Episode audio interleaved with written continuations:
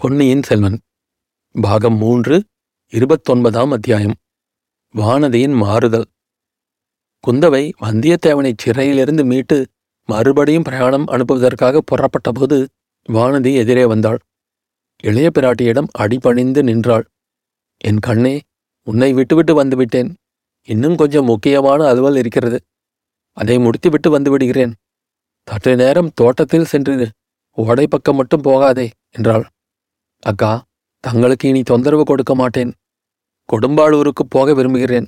அனுமதி கொடுங்கள் என்றாள் வானதி. இது என்ன? என் தலையில் நீயுமா இடியை போடுகிறாய்? உனக்கு என் பேரில் என்ன கோபம்?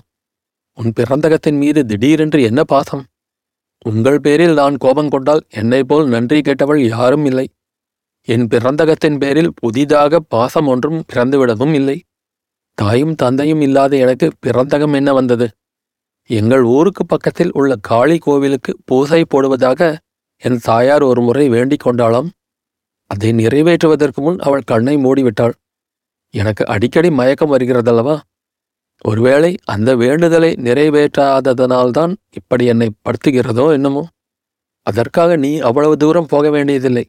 நானே சொல்லி அனுப்பி அந்த வேண்டுதலை நிறைவேற்றச் சொல்கிறேன். அது மட்டுமல்ல அக்கா என் பெரிய தகப்பனார் இலங்கையிலிருந்து திரும்பி வந்து கொண்டிருக்கிறார். அவர் தஞ்சையை தாண்டி பழைய அறைக்கு வரமாட்டார். அவர் வரும்போது நான் கொடும்பாளூரில் இருக்க விரும்புகிறேன். அவரிடம் இலங்கையில் நடந்தவற்றையெல்லாம் நேரில் கேட்க ஆசைப்படுகிறேன். இலங்கையில் நடந்தவற்றைப் பற்றி தெரிந்து கொள்வதில் உனக்கு என்ன அவ்வளவு ஆசை? அது என்ன அப்படி கேட்கிறீர்கள்? என் தந்தை இலங்கை போரில் வீர சொர்க்கம் அடைந்ததை மறந்துவிட்டீர்களா? மறக்கவில்லை. அந்த பழி இப்போது நீங்கிவிட்டது. முழுவதும் நீங்கியதாக எனக்கு தோன்றவில்லை. யுத்தம் முடிவதற்குள்ளே அவசரப்பட்டு கொண்டு பெரிய வேளார் திரும்புகிறார். அவரை மறுபடி இலங்கைக்கு போய் போர் நடத்தும்படி சொல்லப் போகிறாயா? அதற்காகவா கொடும்பாளூர் போக வேண்டும் என்கிறாய்? அவ்வளவு பெரிய விஷயங்களைப் பற்றி சொல்வதற்கு நான் யார்? நடந்ததைப் பற்றி கேட்டுத் தெரிந்து கொள்ளவே விரும்புகிறேன். ஆஹா உன் மனது இப்போது எனக்கு தெரிகிறது. பொன்னியின் செல்வன் இலங்கை போரில் புரிந்த வீரச் செயல்களைப் பற்றி உன் பெரிய தகப்பனாரிடம் கேட்க விரும்புகிறாய் இல்லையா?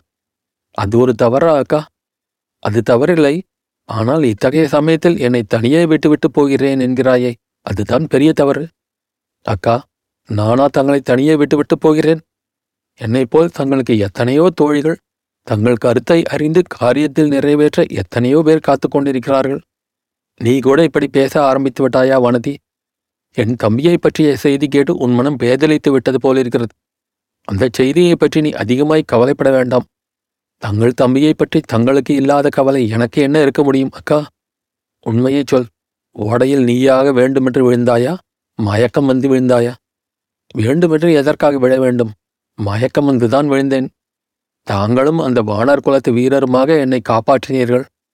காப்பாற்றியதற்கு நன்றி உள்ளவளாக தோன்றவில்லையே. இந்த ஜென்மத்தில் மட்டுமல்ல ஏழு ஜென்மத்திலும் நன்றியுள்ளவளாய் இருப்பேன். இந்த ஜென்மம் இத்துடன் முடிந்து போய்விட்டது போல் பேசுகிறாயே. நான் சொல்கிறேன் கேள் வானதி. வீணாக மனதை வருத்தப்படுத்திக் கொள்ளாதே. அருள்மொழிவர்மனுக்கு அபாயம் எதுவும் வந்திருக்கும் என்று எனக்கு தோன்றவில்லை.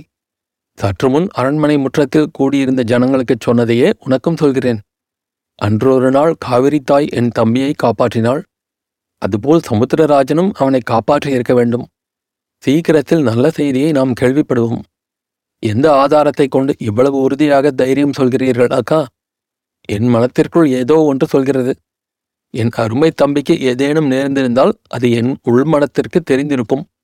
நான் இப்படி சாதாரணமாக பேசிக் கொண்டிருக்க மாட்டேன். மனது சொல்வதில் எனக்கு அவ்வளவு நம்பிக்கை இல்லை அக்கா. உள்மனதிலும் நம்பிக்கை இல்லை வெளிமனதிலும் நம்பிக்கை இல்லை. அது எப்படி நீ மட்டும் அவ்வளவு தீர்மானமாக சொல்கிறாய்? என் உள்மனதிலும் வெளிமனதிலும் சில நாளாக ஒரு பிரமை தோன்றிக் கொண்டிருக்கிறது. தூக்கத்தில் கனவிலும் தோன்றியது. விழித்துக் கொண்டிருக்கும் போதும் சில சமயம் அப்படி பிரமை உண்டாயிற்று.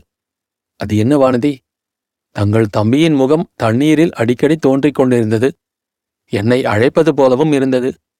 கனவிலும் இந்த பிரமை அடிக்கடி ஏற்பட்டு வந்தது. அதை ஏன் பிரமை என்று சொல்கிறாய் நமக்கு வந்திருக்கும் செய்திக்கும் உன்னுடைய மனத்தோற்றத்துக்கும் பொருத்தமாக இருக்கிறதே. இன்னும் முழுவதும் கேட்டால் அது எவ்வளவு பைத்தியக்கார பிரமை என்பதை அறிவீர்கள். ஓடையில் மயக்கம் போட்டு விழுந்தேன் அல்லவா? அப்போது நான் நாகலோகத்துக்கே போய்விட்டேன். அங்கே ஒரு திருமண வைபவம் நடந்தது.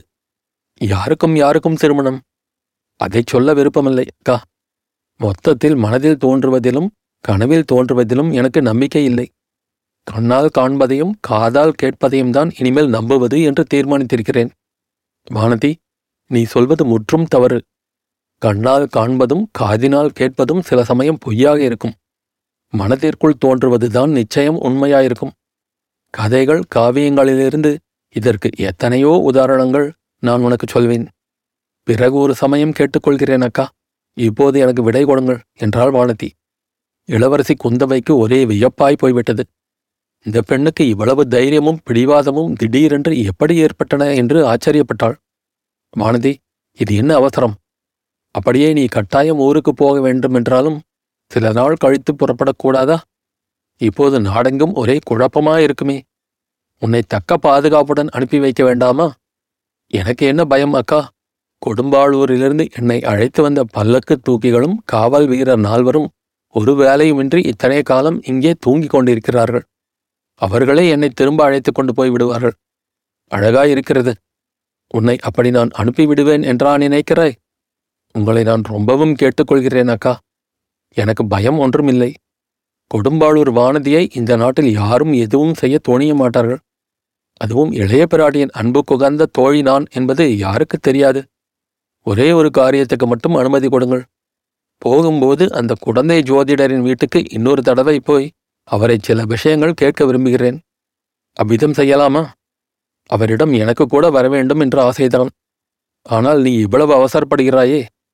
இல்லை அக்கா இந்த தடவை அவரை நான் தனியாக பார்த்து ஜோதிடம் பார்க்க விரும்புகிறேன். குந்தவை மூக்கின் மீது விரலை வைத்து அதிசயப்பட்டாள். இந்த பெண் ஒரு நாளில் ஒரு ஜாம நேரத்தில் இவ்வளவு பிடிவாதக்காரியாக மாறிவிட்டது எப்படி என்று இளவரசிக்கு புரியவே இல்லை. அவள் பிரயாணத்தை தடுத்து நிறுத்த முடியாது என்ற முடிவுக்கு வந்தாள். சரி வானதி உன் விருப்பம் போல செய்யலாம். நீ பிரயாணத்துக்கு வேண்டிய ஆயத்தம் செய். அதற்குள் சிறையில் இருக்கும் அந்த வானர் குலத்து வீரகுமாரனை விடுதலை செய்துவிட்டு வருகிறேன் என்றாள். அத்தியாயம் முடிவு.